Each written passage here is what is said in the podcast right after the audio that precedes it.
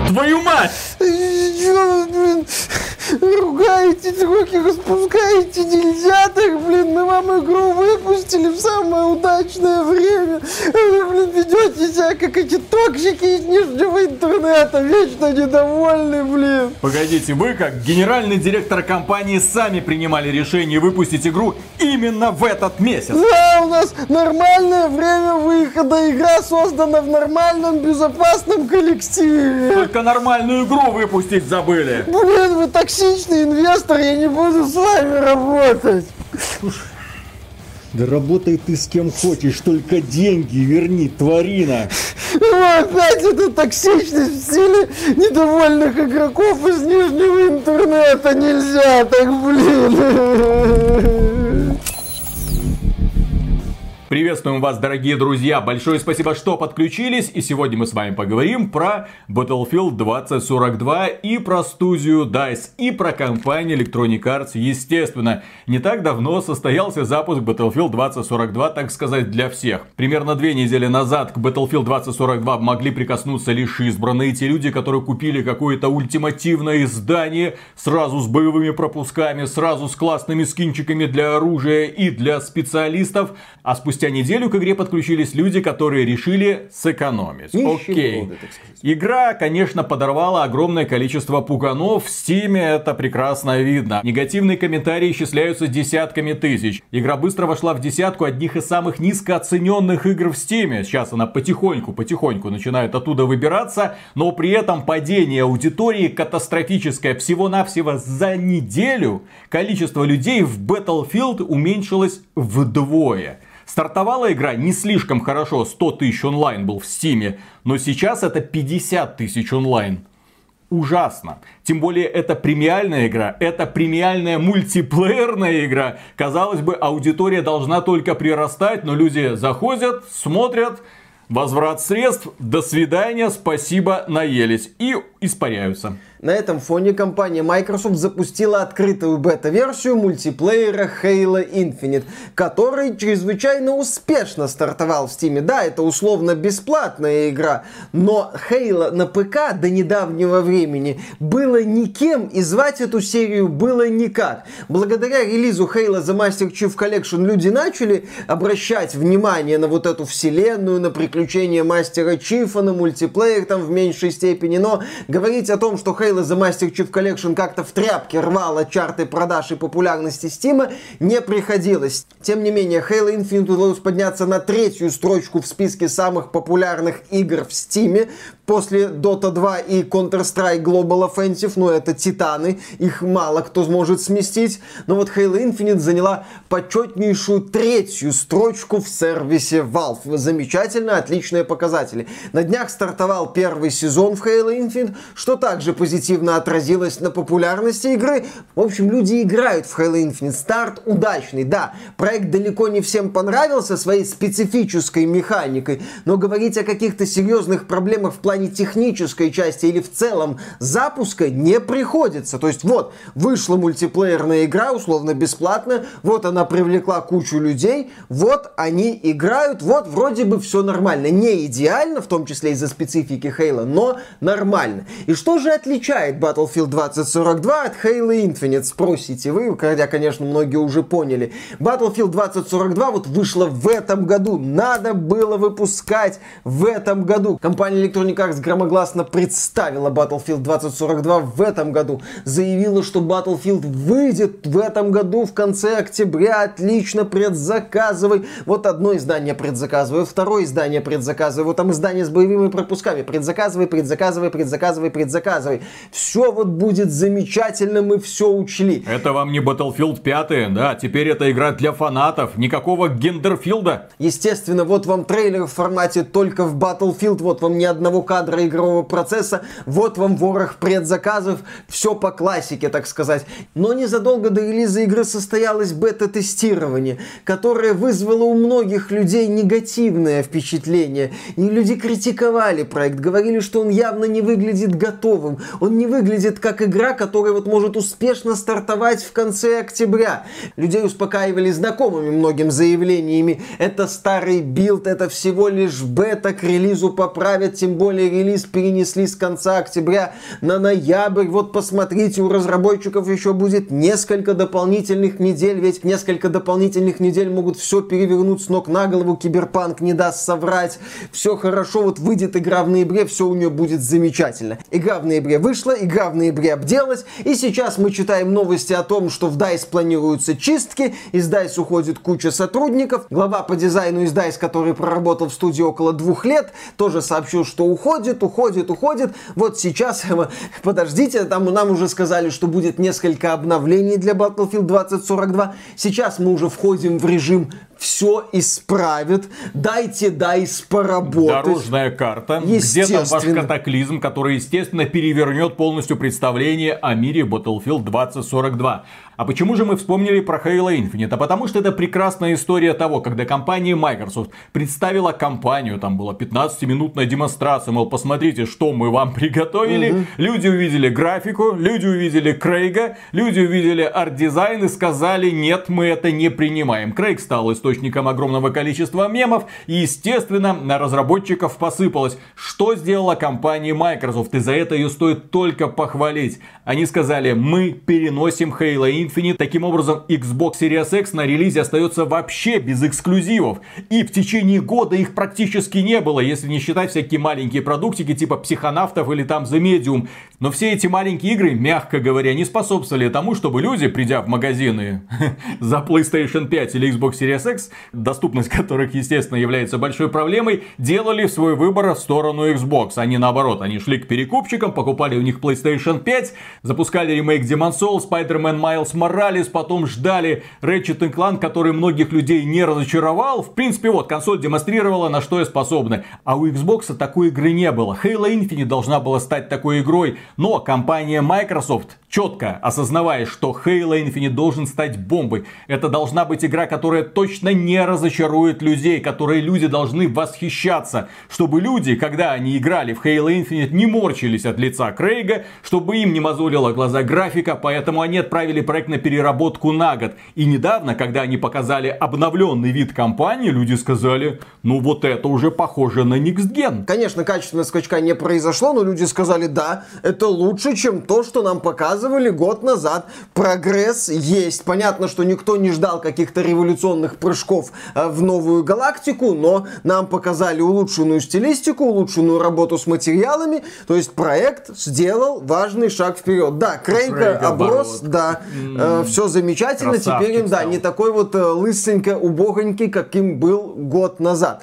И в этой связи вот о чем мы задумались, глядя на многие релизы от AAA компаний, где куда ни плюнь какая-нибудь проблема, куда не доплюнул, в течение первой недели сервера не работают или просто начинается какая-то хрень с проблемами, если люди не могут подключиться, очереди, очереди большие, как в New World, очереди не очень большие, но раздражающие, долгие, как в Diablo 2, дисконнекты. То есть постоянно какие-то проблемы, постоянно какие-то трудности. И вот в этой связи ты, понятное дело, невольно задумываешься, кто виноват. Безусловно, недалеко не в последнюю очередь вина лежит на так называемых эффективных менеджерах и вот этой вот культуре эффективного менеджмента, когда крутые дяди, как правило, дяди, ну можно еще и тети, выходят и рассказывают про крутые финансовые показатели, про заработанные миллиарды долларов, про то, что посмотрите, компания развивается, развивается, развивается. Вовлеченность Да, вовлеченность растет, люди охотнее донатят.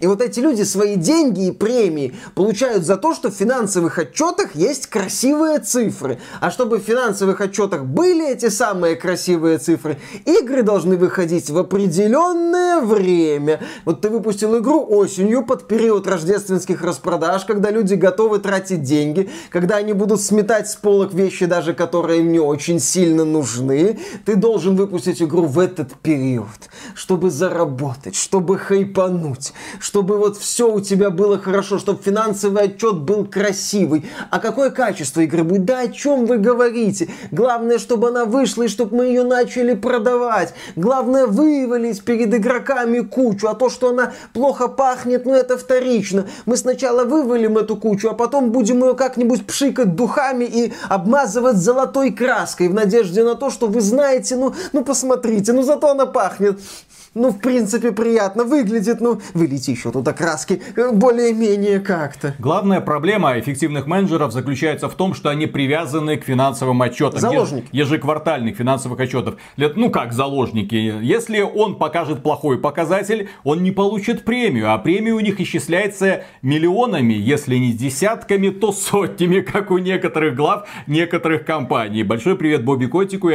Activision Blizzard. Ну, заложниками я имею в виду не в том, что им плохо живется, а в том, что их работа зависит от э, именно финансовых показателей, финансовых отчетах, и они должны это делать. Такая у них задача. В результате такой подход дает свои плоды в краткосрочной перспективе. То есть ты выпускаешь вне зависимости от того, что ты выпускаешь, в каком состоянии, главное, что есть хайп, главное, что на старте продажи хорошие, ты эти цифры вносишь в свой отчет, а потом, а потом перед тобой следующий финансовый отчет, а там, если что-то случится, ты можешь вполне себе соскочить с золотым парашютом и строиться в какую-нибудь новую компанию. Тебя это уже не волнует. Или волнует, но ты придумаешь еще какой-нибудь новый способ. Именно поэтому мы являемся свидетелями такого количества провалов от крупных игровых компаний, у которых денег, кажется, до хрена, которые вполне себе себе могут позволить отложить релиз на полгода, на год, да даже на два года. Главное же довести проект до ума. Но нет, отчеты горят, надо что-то выпускать. Еще раз говорю, в краткосрочной перспективе этот подход работает. Но в долгосрочной это сумасшедший удар по репутации самой компании, по бренду, и, естественно, это приводит к загниванию брендов. Чем сейчас является Battlefield? Вот если посмотреть на него, Battlefield 1 был хорош, но Battlefield 5 очень сильно подпортил репутацию. Battlefield 2042 стал причиной огромного количества увольнений. Инсайдеры говорят, что сейчас в компанию активно набирают людей на место ушедших или уходящих. Возникает такое ощущение, что DICE это новая компания, свежесформированная, столько им требуется сотрудников. Также стоит вспомнить историю с компанией BioWare, которая когда-то была ведущим разработчиком ролевых игр, а ныне они кто? Создатели Mass Effect Andromeda, создатели создатели Anthem, создатели будущих Mass Effect и будущего Dragon Age, в качестве которых публика уже сомневается и сомневается справедливо, мало ли что они там приготовят. И что самое прискорбное, те люди, которые как раз таки были ответственны за создание лучших игр, из-за которых, в общем-то, люди полюбили BioWare, из-за которых люди полюбили компанию DICE, они в этих компаниях уже не работают. Они ушли или их ушли. На их место пришли совершенно новые сотрудники, с немного иными взглядами, наверное. Возможно. Ну, кстати, насчет вот замены одних сотрудников на других, это, на мой взгляд, тоже такой вот элемент эффективного менеджмента. Так, вот эти вот рукожопы, очевидно, не справились, окей, не сделали нам за два года нормальный Battlefield 2042, мы их сейчас уберем, наймем новых людей, посадим их, вот они будут работать, они точно сделают нам Battlefield 2042, потому что они будут хотеть, у них появится шанс поработать в самой компании DICE, над самой серией Battlefield, стать частью великого проекта. Представляете, какой у вас будет портфолио? Да, говорил надсмотрщик рабам, которые строили пирамиды. Я здесь наблюдаю именно такой подход. Эти ничего не умеют, давайте наберем тех, кто умеет, они нам умело все, что надо, сделают. Но такой подход едва ли, на мой взгляд, будет работать. Потому что у сотрудников этих компаний, у людей, которые работают над этими играми, тоже уже хватает проблем. И многие из этих проблем, в принципе, по-человечески понятны. В игровой индустрии есть э, специфика систематических переработок, когда люди до ночи сидят и сидят и сидят, чтобы что-то сделать, чтобы закрыть вопросы, потому что так надо. С другой стороны, как человеку давать крутой результат, когда перед ним стоит вот эффективный менеджер или есть вот менеджмент, который говорит, так, игра выходит в конце года. Разработчики вот с такими глазами говорят, это нереально. Невозможно сделать сделать проект такого масштаба с такими амбициями за такой-то срок. Нет, нам надо, выпускаем, а дальше дорожная карта, дальше обещания, дальше рассказы о том, что надо, дальше патриархи будут вещать о том, что токсики заткнитесь, все вам разработчики сделают, или если не сделают, значит виноваты токсики из интернета. Не беспокойтесь, мы потом эту ситуацию будем там как-то заливать чем-то пиаром, дорожной картой, неважно. И в такой ситуации, на мой взгляд, разработчику очень сложно дать какой-то результат результат. Но не будет разработчик, который сидит на контракте, на зарплате, что называется, рвать все жилы за себя и за котика. Не будет. Вот, у него есть задача, он ее сделает, если нужно кранчить и деваться некуда, он это будет делать, но ждать от него какого-то супер результата, это странно. Это, это нормально, что он не дает супер результат, что он не пытается прыгать выше головы, что он отбывает номер. И в этой связи стоит присмотреться вообще к коллективам, которые формируются эффективным менеджментом. Что происходит с разработчиками? Ну, допустим, есть эффективный менеджер, который говорит, так, нам нужен новый Battlefield, и надо, чтобы он был готов к такому-то числа, такому-то году. Говорит разработчикам, сделайте, ну и появляется какой-нибудь руководитель, говорит, это нереально нахрен пошел. Кто готов поручиться, что проект будет готов? Я я, я готов. Отлично, теперь ты возглавляешь эту самую разработку. И это человек, который, возможно, не является хорошим разработчиком, но он является прекрасным приспособленцем. Он будет усердно делать вид, что работа идет как надо, все по графику, все будет готово. Можно мы уже будем запускать красивые рекламные трейлеры? Конечно! Теперь это не Гендерфилд, теперь это игра для фанатов. И, конечно, мы подумали про фанатов Call of Duty. Давайте еще одну атаку на Call of Duty сделаем, пусть они играют в Battlefield. А фанаты Battlefield это как воспримут нормально? Это же Battlefield. И Battlefield с механикой Call of Duty. Вообще идеальный вариант. И этот человек становится у руля а под ним огромное количество сотрудников, которые понимают, что происходит какая-то задница, которые не хотят принимать эти решения, возможно, которые видят, каких новых сотрудников набирают, которым, возможно, не нравится визуальный стиль, которым не нравится изменения в балансе, в дизайне, которые хотели бы полностью переделать карты и которые думают, блин, ну нафига нам 128 человек на карте? Для масштаба, что было чем хайпануть в пресс-релизе. Но это не сработает в самой игре. Сработает. Чем больше людей, красиво. тем лучше, да next gen, так сказать.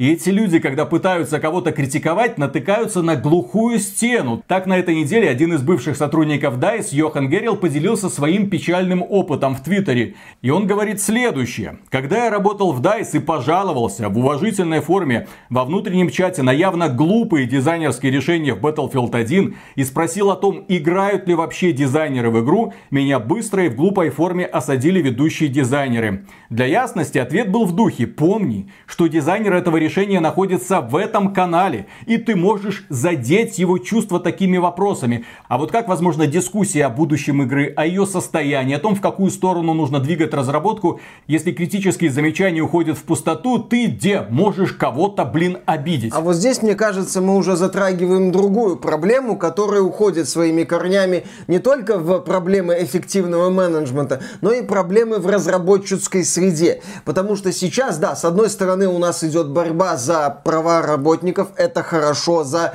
улучшение условий труда тоже замечательно, за то, что люди не должны получать небольшие по меркам там какого-нибудь региона типа Калифорнии зарплаты и при этом работать по 12 часов в день, а о том, что у людей должны быть права, это все хорошо. Но, к сожалению, сегодня, если мы посмотрим на некоторые компании, да, Blizzard, то мы обратим внимание, что вот эта вот борьба за права и борьба за душевное спокойствие разработчиков уже приобретает какие-то очень странные формы. Формы, о которых вот писал, в частности, бывший сотрудник DICE. То есть, с одной стороны, да, у разработчиков все должно быть более-менее хорошо на рабочем месте. Окей. Никакого да. прессинга. С другой стороны, да, никакого прессинга. Максимально безопасное место. Критика не надо, даже в какой-нибудь форме. Э, заявление формата, а вот дизайнеры вообще в игры, которые делают, играют, вы что, это нехорошо, это может задеть нежные чувства этого самого дизайнера. Не надо так, не надо подходить к художнику и говорить,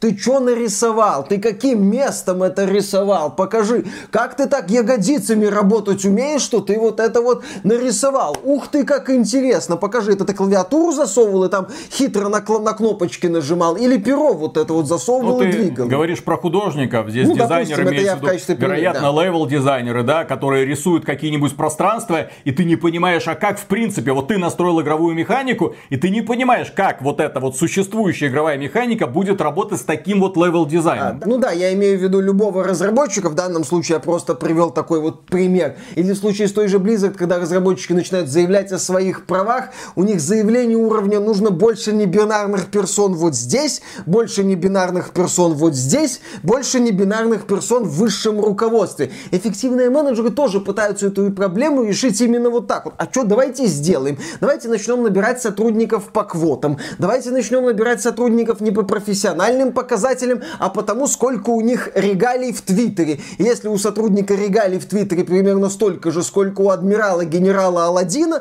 то окей, давайте мы его возьмем. Если меньше, не возьмем. И обязательно нужно ввести такие правила, чтобы никто друг друга не критиковал, никто ни на кого не давил. Почему? А вдруг он расплачется и пойдет жаловаться Шрейеру? А этот Шрейер начнет эти сопли размазывать по всему Твиттеру и по всему изданию Bloomberg, где он сейчас работает. То есть начнется вот этот вот скандал, проблемы. И вот в этой ситуации, когда ты смотришь на некоторые коллективы разработчиков, у тебя возникает вполне логичный вопрос. Ну да, эффективные менеджеры борзеют. Да, их требования зачастую неадекватны. Их требования к выпуску игр в определенные сроки тоже зачастую неадекватны и не поддаются никакой логике. Но ты, вот ты смотришь на некоторые коллективы разработчиков, у тебя возникает вполне резонный вопрос. Ребята, а вы результат-то дать можете? Вот вы готовы поработать? Даже не просто, что называется, вопреки Бобби Котику и андроиду Вилсону, а именно вот поработать. Вместе, Да. друг с другом, желательно, чтобы это не были какие-то отдельные коллективы. Одни рисуют карты, другие настраивают баланс оружия, третьи придумывают, вот вызовите мне танк здесь и сейчас. А вместе, чтобы потом, когда игра приобретает законченный вид, у тебя волосы дыбом не вставали от того, что в итоге получилось. То есть по отдельности работы прекрасны, вместе не стыкуются друг с другом совсем никак. Но при этом ты не можешь никому предъявлять претензии, особенно в жесткой форме, потому что вокруг тебя одни, блин, уже снежинки остались. Не дай бог ты кого-нибудь обидишь. Но когда мы говорим про разработку игр, а игры, я настаиваю на этом, это произведение искусства, работает огромный творческий коллектив, и могут и должны возникать споры. Люди должны отстаивать свои точки зрения, и руководитель этого творческого коллектива должен направлять это движение в ту или другую сторону. А здесь мы видим, ну, по крайней мере, на примере Battlefield 2042, что как будто лидера не было. Не было человека, который пришел в один отдел, по шапке надавал, во второй отдел по шапке надавал и сказал, надо делать вот так вот. Виталик, а откуда появиться лидеру в условиях, когда с одной стороны у тебя максимально доброе, безопасное место для разработчиков, а с другой стороны эффективные менеджеры, которые на своей волне думают, как бы им игру выпустить, пропиарить, а дальше трава не расти. Ведь лидер, он человек зачастую жесткий. Он человек, который умеет отстаивать свою точку зрения, и поскольку он это делать умеет, он не то чтобы мягкий человек внутри, он даже может быть не очень добрым. Он может себе лишнего позволять. Это плохо то, что он себе лишнее позволяет. Но глядя на некоторые новости последнего времени, у меня ощущение, что компании решают вот эти вот проблемы не очень хороших, не очень добрых лидеров очень просто. Иди отсюда, не надо. У нас тут safe space, у нас тут все друг друга целуют во все радужные места, не мешай нам, что называется, работать. И, ну, кстати, вот если мы начнем вспоминать лидеров современной индустрии, звезд именно среди разработчиков или среди разработчиков, менеджеров, мы неизбежно будем натыкаться на мужиков в возрасте. Винс Зампелло уже седой, сколько ему там, по- под 50 в районе таком лет. Кори Барлок, это создатель God of War 2018, тоже уже ему хорошенько так за 40. Э, Род Фергюсон, человек, который сейчас руководит франшизой Diablo, ранее отвечал за разработку серии Gears of War, не молодой. Понятно, что есть какие-то молодые ребята, но именно таких вот крутых лидеров крупных сейчас... компаниях. Да, в крупных компаниях, крутых лидеров мало. И эти лидеры выросли раньше. В токсичной среде, кстати. Более того, когда компания Microsoft отправила на перезагрузку Halo Infinite, что они сделали? Они Криса Ли отодвинули с поста главы разработчиков и поставили человека, который принимал участие в создании оригинальных Halo 1, Halo 2 и Halo 3. Мол, посмотрите, вот человек, который вам подарил, ну, естественно, огромный коллектив Банжи, подарил такие прекрасные игры, вот он возглавляет группу разработчиков. И это тоже не мальчик, далеко не мальчик. А Плюс один из информаторов говорил о том, что когда он пришел работать над Хейла, посмотрел на структуру, посмотрел на то, что там много ненужного гринда, сказал, так, как минимум это делать надо опционально, а лучше вообще убрать. Вроде разработчики расстроили, что они вот делали, а хотят убрать. Да как так-то, да так так-то, видение такое у руководителя нового может быть. Он делал Хейла, когда Хейла не был пародией на Ubisoft. Он делал Хейла, когда Хейла был ну, в целом линейным, но с большими локациями, шутером. Он это хочет сделать. Он хочет сделать Halo Infinite в таком режиме. Начинается вот это вот сопляжуйство формата, ну как так-то? Мы же что-то сделали. Вопрос не в том, что вы сделали. Вопрос в том, нужно ли это, как это вписывается и как это вообще в целом работает. То есть, с моей точки зрения, должен быть некий процесс, когда разработчики обсуждают, что работает, что работает, что не работает, что надо, что не надо, от чего стоит отказаться, что стоит вырезать, что нужно в этой игре, а что, наверное, все-таки, да, мы над этим работали, но это не вписывается в общую картину. И вот когда создается вот эта спокойная среда без споров, то как в этой среде без споров может родиться истина, лично я не очень понимаю. Зато на релизе игры разработчикам прилетает по полной программе. Как раз таки из-за того, что эффективные менеджеры постарались сделать так, чтобы разработчикам было все комфортно, чтобы ни в коем случае не подвергать их никакой критике. Пожалуйста, игра вышла. Критика посыпалась со всех сторон. Если бы я был разработчиком DICE, то, наверное, уже удалился бы из всех соцсетей, лишь бы этого не видеть. Потому что сейчас, после всех этих долгих лет разработки, ты огребаешь по полной программе. Тебе было очень комфортно вот эти все годы. Тебя никто не беспокоил. Но прилетает одно, второе, третье, критикует практически каждый аспект игры. Хрен с ними с багами, с геймдизайном что, с level дизайном что, со звуковым дизайном что, с избранным визуальным оригинальным стилем, алло. И, конечно же, вездесущие проблемы движка Frostbite. Некоторые говорят, о, Игроки, вы не должны быть такими токсичными. Ни в коем случае не надо писать что-то плохое там в адрес разработчика, в адрес Electronic Arts. Надо быть спокойными. Дайте людям возможность исправить эти ошибки. А люди видят, что их перестали замечать. Людей воспринимают крупные компании исключительно как потребителей. Все, тебе всунули товар, вали нахрен. Их эффективных менеджеров в условиях ежеквартальных отчетов не интересуют, ну точнее интересуют, но в последнюю уже очередь там показатели онлайна. Хрен с ними, главное сколько ты успел продать копий. Вот, разработчики Киберпанка не дадут соврать. Сколько там, 15 миллионов копий удалось на релизе собрать? Отлично, вот себе выписали премию. А то, что игра-то по факту провалилась, получила огромное количество отрицательных оценок, что компания CD Projekt Red испортила себе репутацию, что она потеряла огромное количество ведущих разработчиков, которые посмотрели на это и сказали, идите в пень, блин, мы не хотим себя ассоциировать с этой компанией, мы уйдем в Riot Games, например, у которой сейчас как раз все хорошо. И вообще, глядя на AAA индустрию вот эту, ты видишь, что все больше и больше увеличивается разрыв между игроками и компаниями и разработчиками. Почему игроки настолько токсичными стали в последнее время? Почему такая ненависть возникает у людей, что бы ни выходило? Diablo 2 Resurrected, нате вам нулей на метакритике. Выходит Battlefield, нате вам нулей нулей, Call of Duty нате вам, GTA, пожалуйста, по полной программе. А потому что игроки видят, что игровые компании их не слышат.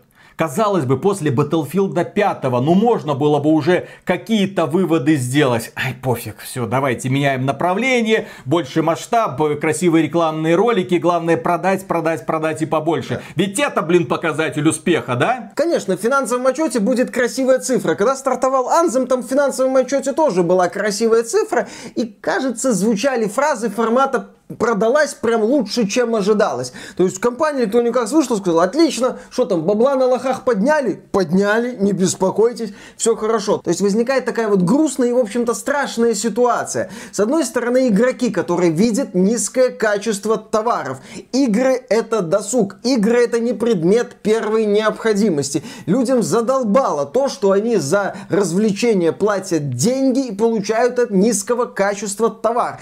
Так делать недопустимо, это очень плохо, тем более в условиях конкурентной среды, где предложений хватает, и среди этих предложений есть и хорошие. Игроки видят, можно делать нормально. Какого хрена, извините, так происходит? Есть эффективные менеджеры, у которых задача выпустить, а дальше уже они нырнут в свои любимые финансовые отчеты. Они, да, от игроков максимально дистанцированы. Есть разработчики, на которых давят эффективные менеджеры. Хорошо, если у них еще такой вот неадекватный safe space на работе, но у них на работе могут быть плохие условия, как, например, в компании Ubisoft, где с этим все не очень хорошо, о чем свидетельствует прошлогоднее расследование, а судя по заявлениям, Ubisoft особо ничего не сделала. И в Blizzard там тоже есть серьезные проблемы. Вот, то есть, если у тебя еще и вот эта проблема, то есть, у тебя есть менеджмент, который на тебя давит, у тебя зарплата не очень высокая по меркам индустрии, по меркам региона, где ты сидишь, у тебя на работе плохая атмосфера. Ну как, все друг другу улыбаются и тихо ненавидят. Ну, либо улыбаются, либо тихо ненавидят, либо этом, да,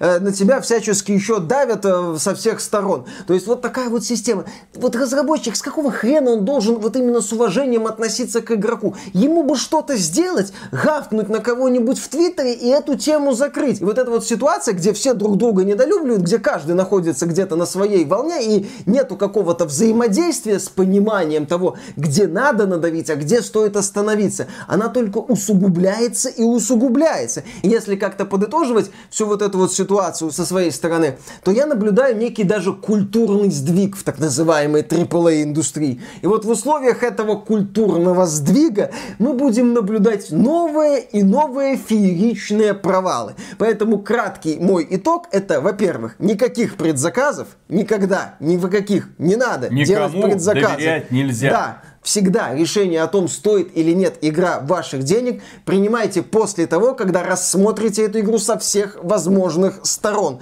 Не стоит, вот увидя красивый ролик, бежать нести деньги компании, которые на вас плевать, не надо этого делать. Это первый момент. И второй момент, я повторю прекрасную мысль Донки, не надо покупать хрень за полную стоимость на старте, когда есть куча не очень новых игр за небольшие деньги, которые, кстати, даже от крупных компаний могут быть уже оттестированы, исправлены, дополнены, доработаны. Там у нас спрашивали, а Battlefield 5 там 300 или 500 рублей стоит? Стоит. А Киберпанк за 700 рублей там с купоном Epic условно стоит? Конечно стоит. Там хорошая основная кампания. Эти 10 с небольшим долларов Киберпанк отбивает «Будь здоров». Такие игры, безусловно, стоят внимания. Но не на старте зачастую. И не за те деньги, которые на старте за них просят. А я со своей стороны отмечу, что сложившаяся на игровом рынке ситуация это исключительно вина эффективных менеджеров.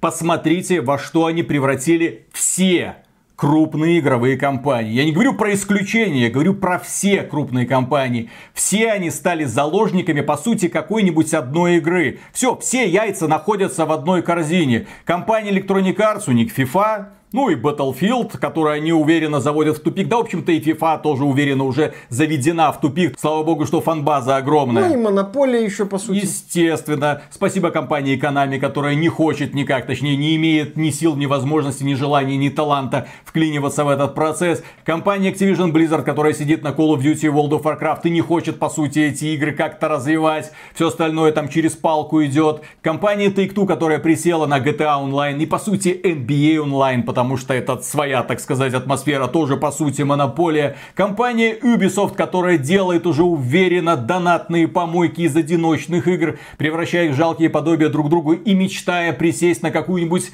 классную игру сервис, но у нее это толком не получается. Компания CD Projekt Red, которая стала акционерным обществом и тоже увязла в этом болоте. Все, эффективные менеджеры делают ставку на максимально безопасные проекты, которые гарантированно принесут прибыль. Они не хотят рисковать, они не могут рисковать, они боятся.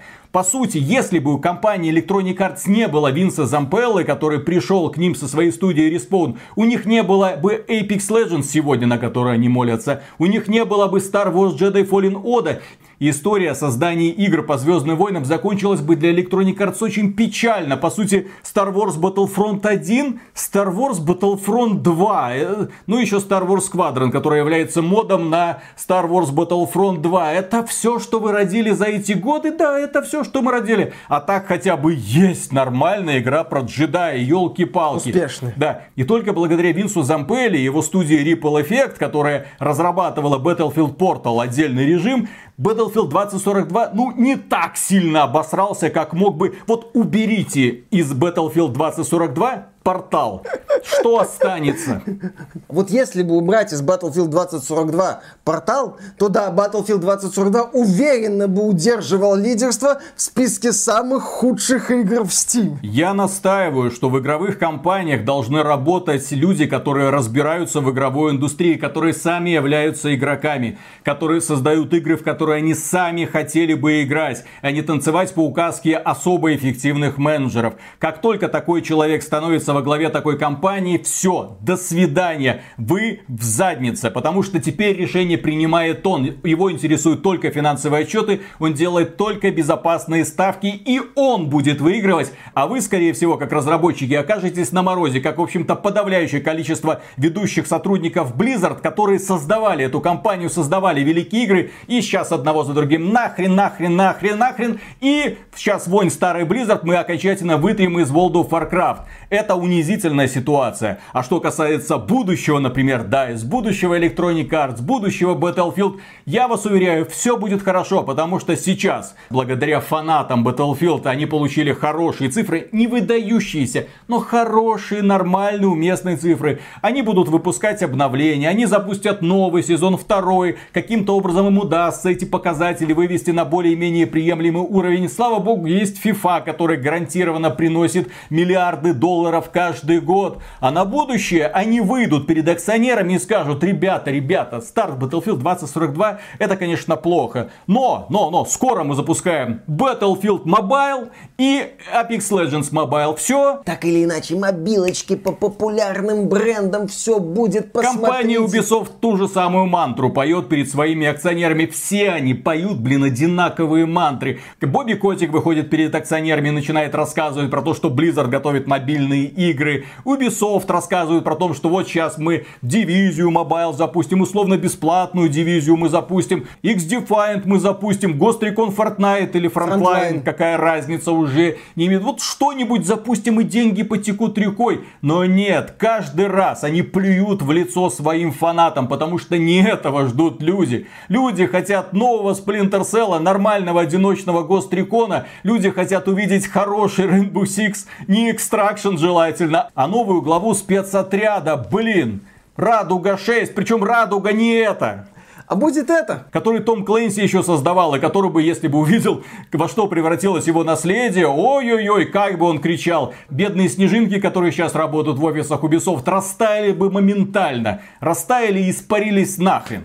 Но слава богу, пока есть относительно независимые компании, есть независимые разработчики, которые постоянно делают хорошие игры и на которые нужно обращать внимание, про которые мы стараемся в том числе рассказывать. Конечно, нам вот эти провалы тоже весьма любопытны, потому что это всегда горячие новости, но в том числе нужно обращать внимание на маленькие студии, потому что они почти всегда оказываются куда более честными и внимательными к своей аудитории. А то, что сейчас в AAA индустрии происходит после ряда просто колоссальных провалов, иначе чем Армагеддоном назвать нельзя. Еще раз повторю, будьте осторожны. Не позволяйте компаниям вас обманывать и разводить на деньги до релиза. Не надо. Да, дорогие друзья, на этом все. Большое спасибо за внимание. Если вам данный выпуск показался полезным, поддержите его лайком. Подписывайтесь на канал, подписывайтесь на нас в социальных сервисах. Заходите к нам на сайт обновленный ради игровых новостей. Топовый ресурс по игровым новостям в Рунете на минуточку. И кроме прочего, если вы хотите поддержать финансово этот проект, добро пожаловать к нам на Patreon или ВКонтакт. Мы за это говорим всегда громаднейшее спасибо. И дальше продолжаем работать. А работы будет много. Судя по всему, индустрией. скоро Rainbow Six Extraction. Ай, мне в это играть не надо. Где-то икнул один Ивгимо. Слушай, в этой обстановке и сейчас-то игры ждать стрёмно, а вот с этой культурой, со всеми этими конфликтами, это ж каждый релиз прям не знаешь, что будет. Так это ж прекрасно, Миша. Еще раз. Больше ада, больше огня. Напалмом всю эту игровую индустрию. Веселье, понимаешь, перед тобой Ну. вот дверь, ты открываешь ее, а оттуда поток кроваво-красной лавы, так С одной сказать, и обжигает. С одной стороны, я понимаю людей, которым все это не нравится, которые являются фанатами игровых серий, которые хотят погрузиться там в новый Battlefield, Call of Duty, World of Warcraft, GTA какой-нибудь. А с другой стороны, когда ты понимаешь вот эту вот причинно-следственную связь, ты в принципе-то поводы для новостей, самое главное, будут хорошие. Выпусков мы будем делать много. Давайте дальше. Не, остана- Ждите. на, не останавливайтесь. Берешь вот пироженку, тебе издатель предлагает красивую, ты вроде ешь, ну что-то странное, а потом а, а, а. Ладно. ужасные звуки из туалета.